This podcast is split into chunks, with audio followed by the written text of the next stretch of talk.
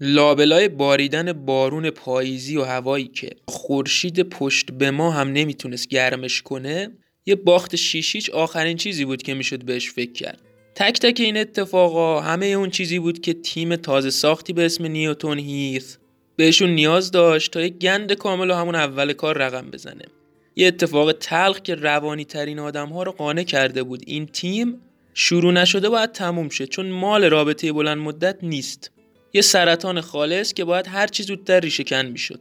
البته این برای اونا که اولین بازی رسمی تیمشون تو تاریخ بود و تو دو سالی که تیمو ساخته بودن فقط جام رمضان بازی می‌کردن خیلی هم نتیجه بدی نبود.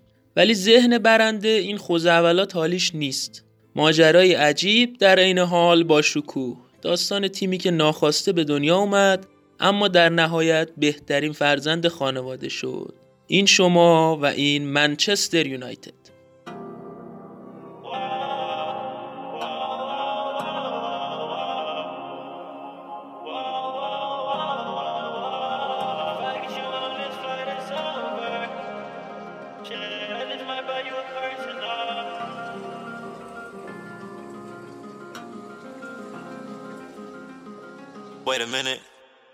I see you last night at the club.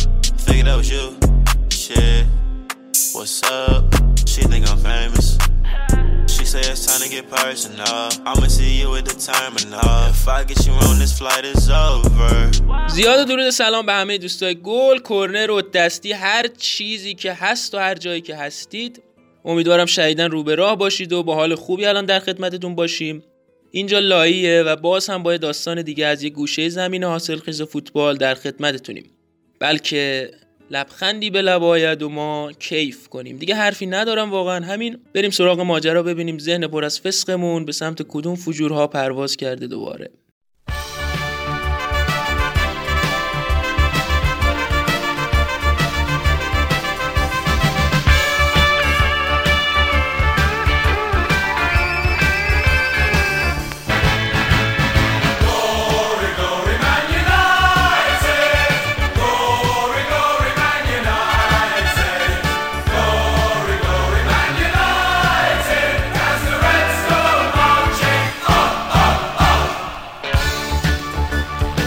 1878 حوالی لانکشایر و یورکشایر شمال غربی انگلیس نزدیکای اردبیل. شرکت راهن و منطقه کارکناش تصمیم می‌گیرن یه تیم فوتبالی برای خالی نموندن عریضه دست و پا کنن.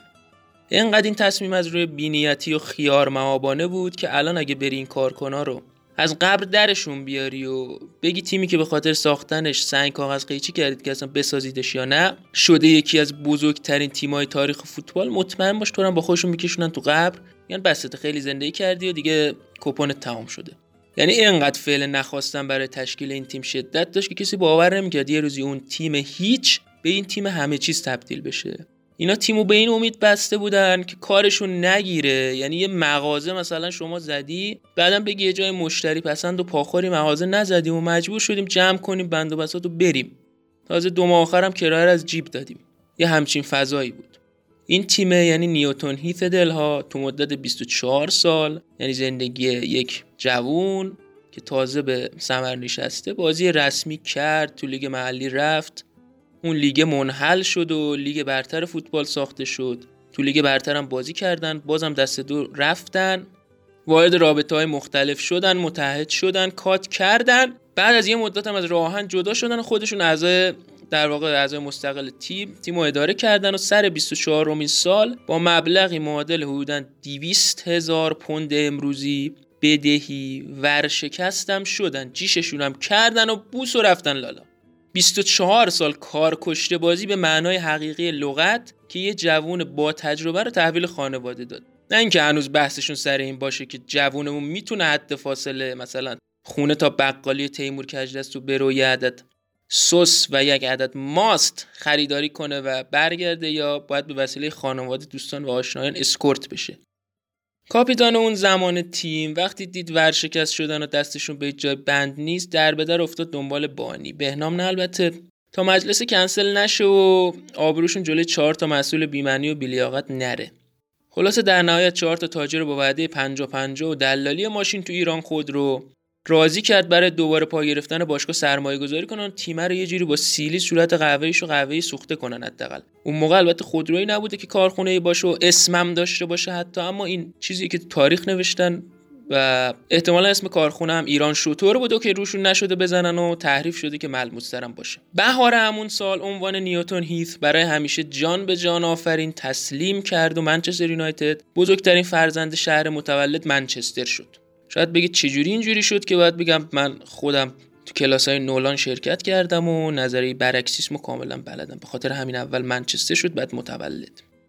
یه چیزی راجع به ورزشگاهشون هم بگم که این تیم نیوتون هیث اول توی زمینی نزدیک حیات راهن بازی می‌کرد.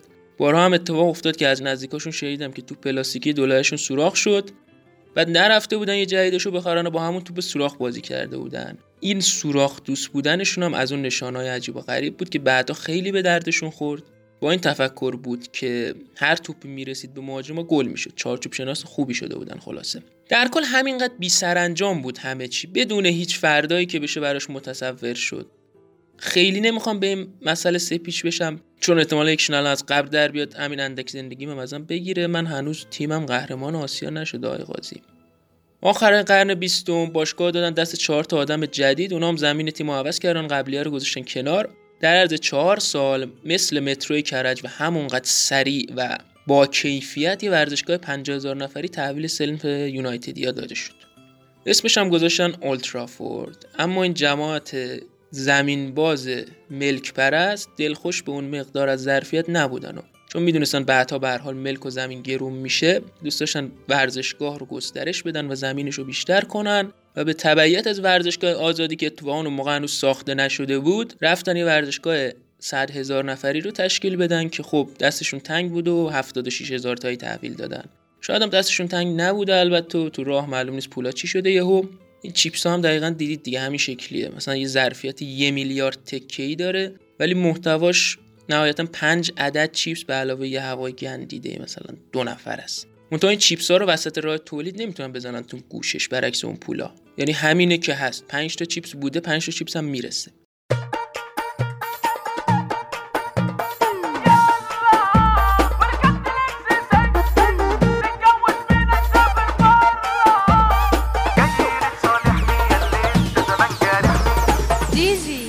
عالسوق هوب رجعنا ليكوا هالعالم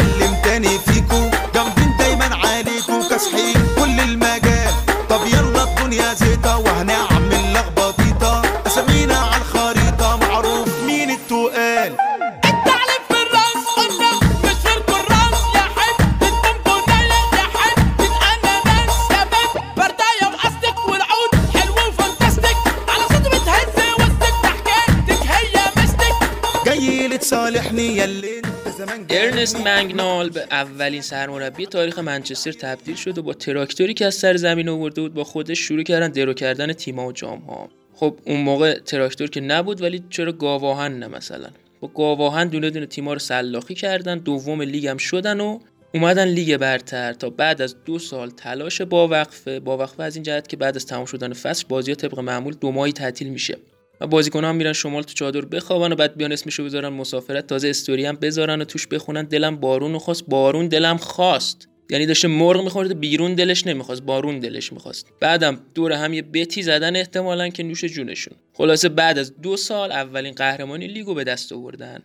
یه چند مدتی منچستر و منچستریا خوشحال بودن و جوانی می‌کردند و آنقدر شرایطشان مدینه فاضله ای بود که یه بخشی از جوانیشان را کنده به دست مردم کشورهای همسایه دادند تا آنها هم لذت ببرند.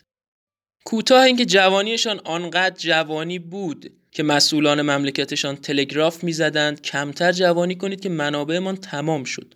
خوش خورم بودن دیگه. تا اینکه جنگ جهانی شروع شد و فوتبال تعطیل. ماجرای تعطیلی فوتبال تو اپیزود دوری و دوستی لای تعریف کردیم که اگه نشنیدید حتما یه سری بهش بزنید و لذتش رو ببرید. بعد از جنگ جهانی به گواه تاریخ منچستر 11 میلیون بار بین لیگ و دسته یک سقوط و صعود کرد و قشنگ شده بود کش. ولش می‌کردی می‌رفت میشست در دسته یک و ولکن هم نبود در دروازه البته. و ورشکستگی هم که مثل سرماخوردگی فصلی چند وقت یه بار تیشه به ریشهشون می‌زد. بالاخره این بارم با مساعدت مسئولین زیربط اوضاع رو به راه شد اما اوضاع جهان ردیف نبود. هیتلر اون شبا دلش هوس جنگ جهانی دوم کرده بود و اینا هم درجا باز فوتبال تعطیل کردن. تا اینکه سال 1945 مت بازبی سرمربی منچستر شد. بچه های بازبی به اولین تیم انگلیسی تبدیل شدن که به جام باشگاه اروپا رسیدن و توی بازی ده تا به اندرلشت بلژیک هم زدن که بهترین برد تاریخ باشگاهشونه. دقیقا بچه بازبی در آوردن و اندرلشتی ها رو بچه گیر آوردن متاسفانه و منچستر میتازید. دیگه بعد از حدود 60 70 سال خبری از فلاکت نبود به اون صورت. البته تو جنگ جهانی دوم به خاطر بمبارون خسارت زیادی به ورزشگاه اولترافورد وارد شد. تقریبا کل ورزشگاه تخریب شد اما تونل ورودی جنوب ورزشگاه تنها قسمتی بود که ازش باقی موند.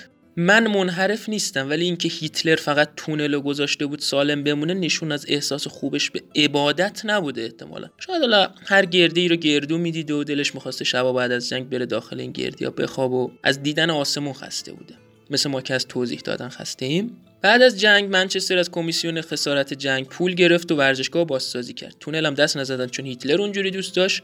تو طول بازسازی ورزشگاه هم که تو ورزشگاه منچستر سیتی بازی می‌کردن. مثل یه دمون که عروسی داداشمون رو تو باغ دایمینا می‌گیریم. بعدش هم البته اینجا بیشتر حکم باجناقو دارن سیتی و یونایتد ولی یه چیزی تو همین مایه ها. سال بعدش وقتی داشتن از جام باشگاه اروپا برمیگشتن خونه هواپیمایی که بازیکنهای منچستر یونایتد و یه چند تا خبرنگار و مقامات باشگاه رو به انگلیس انتقال می‌داد. بعد اینکه تو مونیخ آلمان سوختگیری می‌کنه و می‌خواسته بلند بشه منفجر میشه و میسوزه.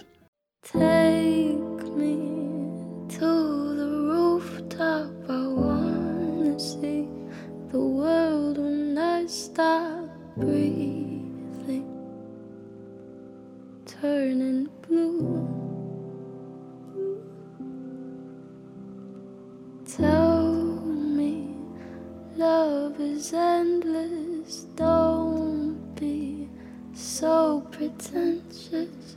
Leave me like you do. If you need me, wanna see me, better hurry. Cause I'm leaving soon.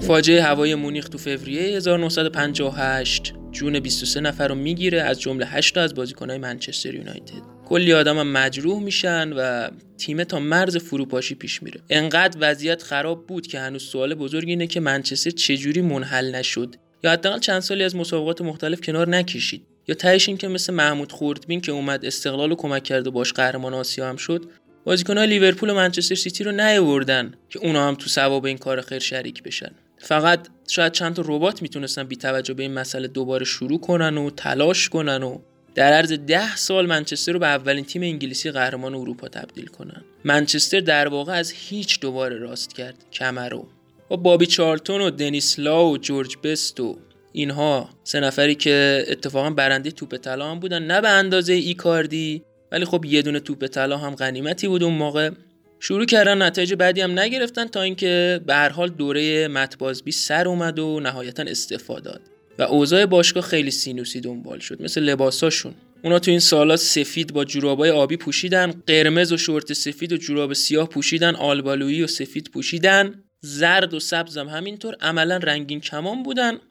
ولی هر کاری که می‌کرده اون دوران قهوه‌ایشون پاک شدنی نبود. تیم حکومتی هم که بودن. آرم باشگاه منچستر یونایتد از آرم شورای شهر منچستر گرفته شده. با اینکه تغییرات زیادی هم کرده و از اون آرم فقط کشتیش باقی مونده اما به هر حال یه زمانی با حکومت توی قایق نشستن.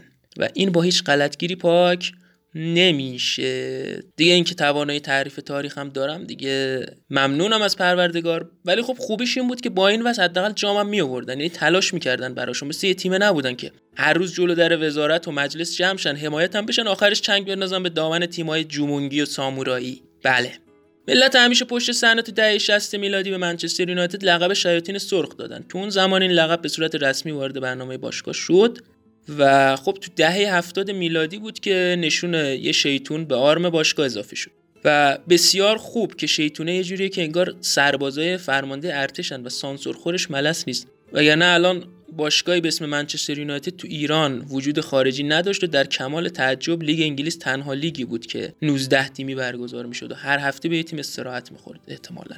و خب اگه مثلا آخرش منچستر هم قهرمان می‌شد می‌گفتن جامو به کسی ندادیم و این لیگ بیجام موند. این وسط هم فقط سر گرگای لوگوی باشگاه روم بی کلاه موند. بابا اصلا باور کنین قبل از اون ماجرا من نه تنها نمی‌دونستم گرگ می‌تونه پستاندار باشه بلکه حتی فکر می‌کردم اون حیوانای روی لوگو روم بره ای چیزی باشن.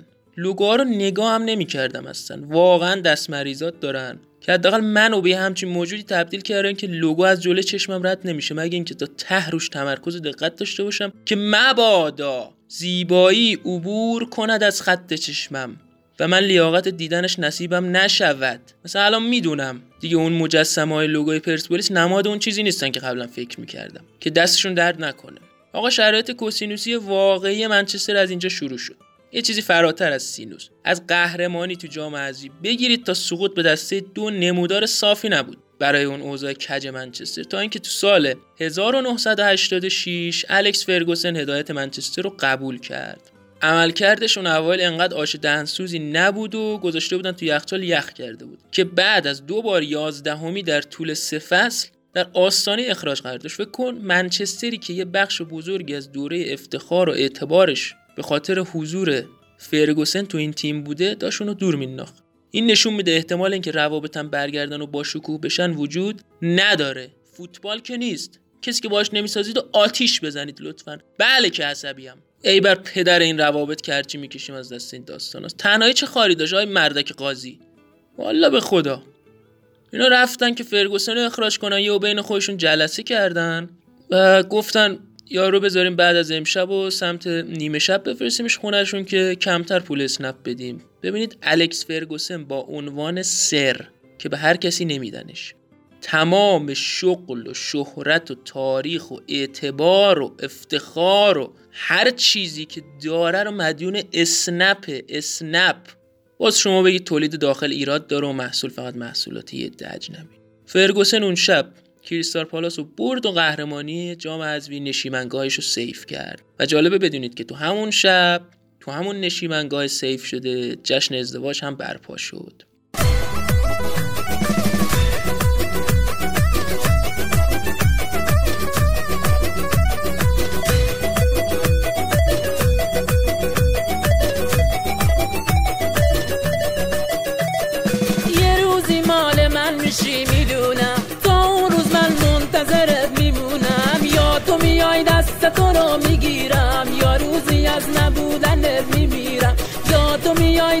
تو رو می‌گیرم. یا روزی از نبودنت میمیرم. آدم من تنگه برقص قشنگه دل منو بردی پس نیاوردی. چرا دل منو بردی پس نیاوردی؟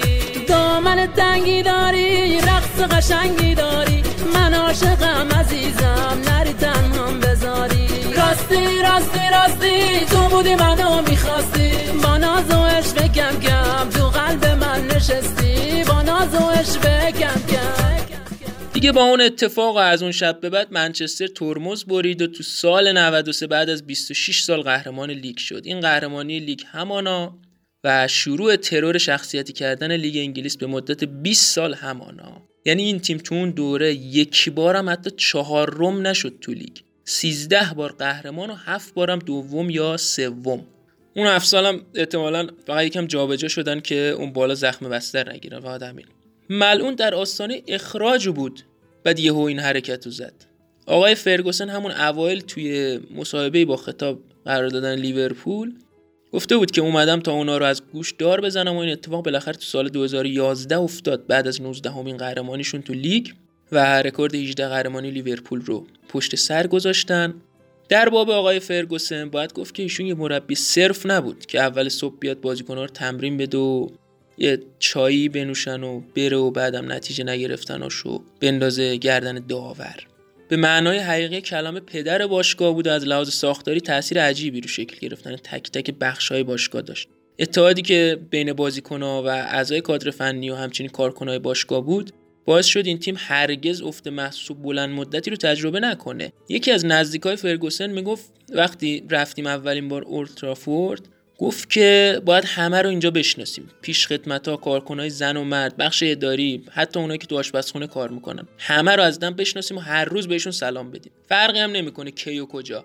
خب فروز اصلا اینجوری من ببینم میرم واقعا اینجوری یعنی اینجوری نیست من هر کی ببینم میرم اصلا برام فرق نمی‌کنه.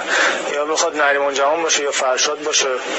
صبح که وارد باشگاه می شدیم قبل از اینکه بریم زمین تمرین دو تا خانومی که تو رخشویی کار می‌کردن برامون یه فنجون چای میوردن ما هم گفتیم سلام.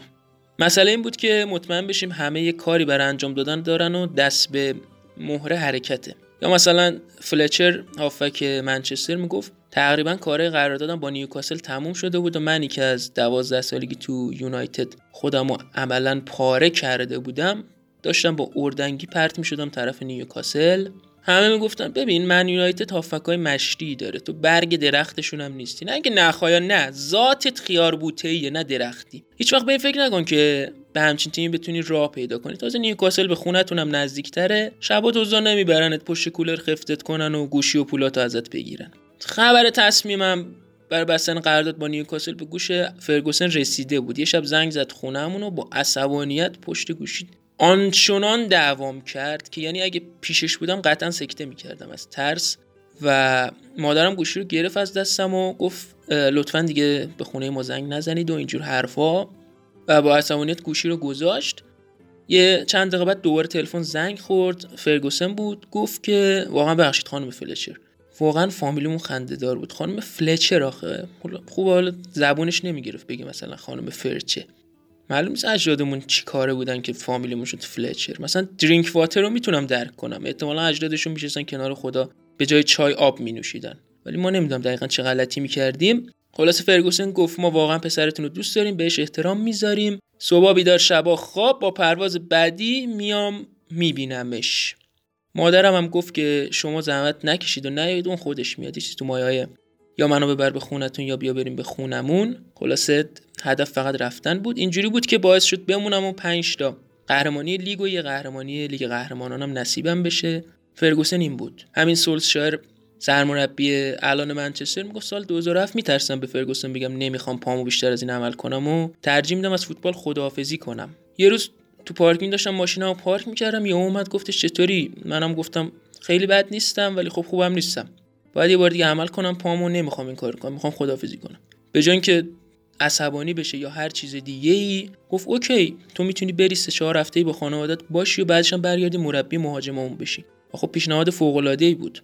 رفتم و برگشتم و مربی رونالدو و این رونی و کارلوس توس شدم و قشنگ یادم بهشون لای زدن یاد داده بودم بعد پسرامو میبردم سر تمرین گفتم بابات اینا رو به اونها یاد داده بعد اونها هم می‌پرسن بابا دیگه چیکارا بلدی؟ و به راحتی منو سکه پول می‌کردن. اینجوری بود که منچستر به سرعت محبوب قلب ها شد و در عین ناباوری تعداد هواداراش از هوادارهای تراکتور تبریز هم بیشتر شدن و شد پرطرفدارترین تیم کهکشان قبل از تراکتور. و خب هر اومدنی یه رفتنی داره دیگه. نهایتا هم اینه که شما خودت نمیری و میروننت. فرگوسن هم که پسر نیک برنابو یعنی پسر نیک اولترافورد بود و خودش بعد از 20 قهرمانی لیگ تو سال 2013 برای همیشه منچستر رو ول کرد و رفت. و به عبارتی بهار از خونه اونا پر زد و رفت. چون سالهاست در تلاشن دوباره برگردن به جایی که بودن و دست روزگار بهشون علامت میده فعلا نمیشه. ولی تاریخ نشون داده هر بالایی یه پایینی داره و تو منچستر هیچ پایینی دیگه بالا نداره. نهایتا آسانسور تو طبقه دوم گیر کنه که فعلا کرده. چند تا عکس یادگاری با یه بغض و چند تا نامه چند تا آهنگ قدیمی که همه دل خوشیامه آینه ای که رو به رومه غرق تو بوته یه تصویر. بارونای پشت شیشه منو تنهایی و تقدیر. دست من نیست نفسم از عطر تو کلافه میشه. لحظه ای که حسی از تو به دلم اضافه میشه. باورم نمیشه اما این تویی که داره میره. خیره میمونم به چشمات.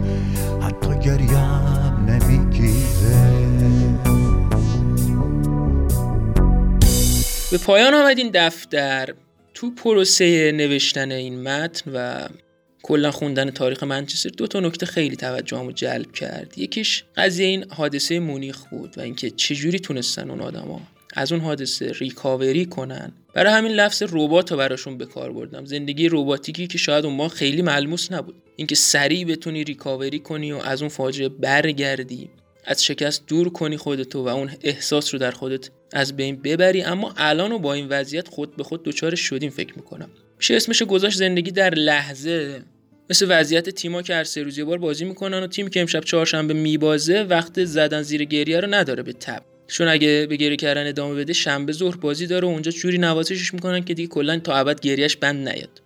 به هر حال و بل اجبار باید با مسئله کنار بیاد و شنبه هم از کف نده. خب راجع به زندگی رباتیک و به زبون خودمون در لحظه نظر شما چیه؟ آیا جهان و زندگی به اجبار داره به همچین سمتی میره یا میشه هنوزم زمان زیادی رو صرف عواطف کرد و به قولی گذشته دوست موند و چیزی رو از دست نداد؟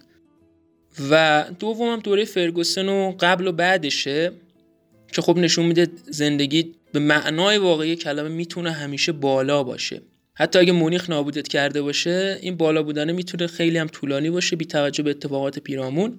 و اینکه مشخص بشه که منچستر شکوهش رو فقط تو دوره فرگوسن تجربه نکرد و قبلش هم رو قله اروپا وایسادن. این صحبت ها که یونایتد فقط با فرگوسن تیم شد که واقعیتش برای من لیورپولی هم آزاردهنده است چه برسه به دوستای قرمز منچستریمون. آبیا رو که ولش کن. اگه قرار باشه بی توجه به گذشته باشیم نمیشه مدعی منطق شد. بدون گذشته خب فوتبال الان وجود نداره و یکم کری های فوتبالی داره به سمتی میره که اصلا توی هر بحثی به نظر من این شکلیه که شما اگه بدون اطلاعات صحبت بکنید احتمالا دو طرف قانع نخواهند شد و آخرش هم به بد و بیراه می‌کشه کار. چیزی که تو کره فوتبالی امروز داریم می‌بینیم گیر دادن به دوره شکوه منچستر. زمان فرگوسن و قبل و بعد نمی‌بینن احتمالا. خیلی ها اینجوریان در حالی که ما می‌بینیم 1968 منچستر اولین تیم قهرمان اروپا بوده و اگه اون اتفاق نمیافتاد و اون هواپیما سقوط نمی‌کرد احتمالا پر افتخارترین تیم انگلیسی هم می‌تونست باشه و دور از ذهن نیست. همین دوتا نکته می‌تونن موضوع بحث خوبی باشن و اینکه به این نتیجه برسیم. برامون تو هر کجای عالم که به رادیو پرهام دسترسی دارید بنویسید راجع به این دوتا نکته. اگه فوشایی که می‌خواید بدید فقط لایق منه تو تمام شبکه های اجتماعی معتبر و غیر معتبر آیدی امیر با دو تا E به جای I به علاوه جعفری با دو تا I آخرش search کنید و با فراغ بال مورد عنایت و لطف قرارم بدید. لای تموم شد و به زودی پرساژ روی آنتن میره. ممنونم بابت حمایتاتون تو گذشته و حال و آینده و امیدوارم این دایره دوستی پرهام روز به روز گسترده تر و صمیمی تر بشه. این اپیزود با صدای قشنگ یکی از همراه و دوستامون که اتفاقا منچستری هم هست تموم می‌کنیم که مطمئنا لذت می‌برید. روی ماهتون رو میبوسم. روزگار خوش و خدا نگهدار. از بیخبری متنفرم. از دلواپسی و دلشوره های مدام. از نگرانی های موزی از ندانستن. ترس از گم کردن. ترسی که مثل موریانه سمج به جان اعصابت میافتد و آرامش خیالت را ذره ذره می جود. هر جا می روی برو اما بیخبر نه. قبل رفتن به سفرهای کوتاه و بلندت. حتی اگر روزی خواستی بروی و دیگر برنگردی اصلا اگر خواستی از دنیا بروی هم به من بگو.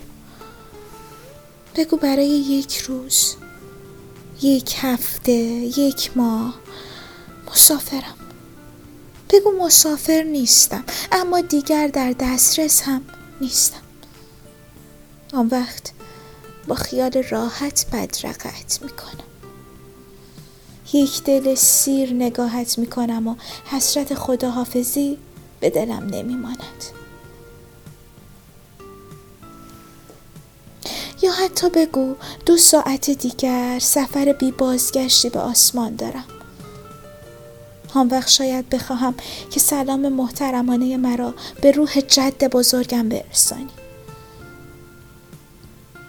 و یک مشتیاس سپید برای مادر بزرگم ببری. و مبالغی هم عرض محبت و دلتنگی و سلام های سفارشی برای رویاهای جوان مرگم به دستت بسپارم. تازه دستمالی سپید هم برایت تکان می دهم خب لاقل تکلیفم روشن است. می‌دانم باید یک جوری با نبودنها کنار بیایم. اقلا عمری آزار دلشوره های بی پایان را به جانم ندارم. از بیخبری دلنگرانی از دلواپسی های تاریک بیزارم.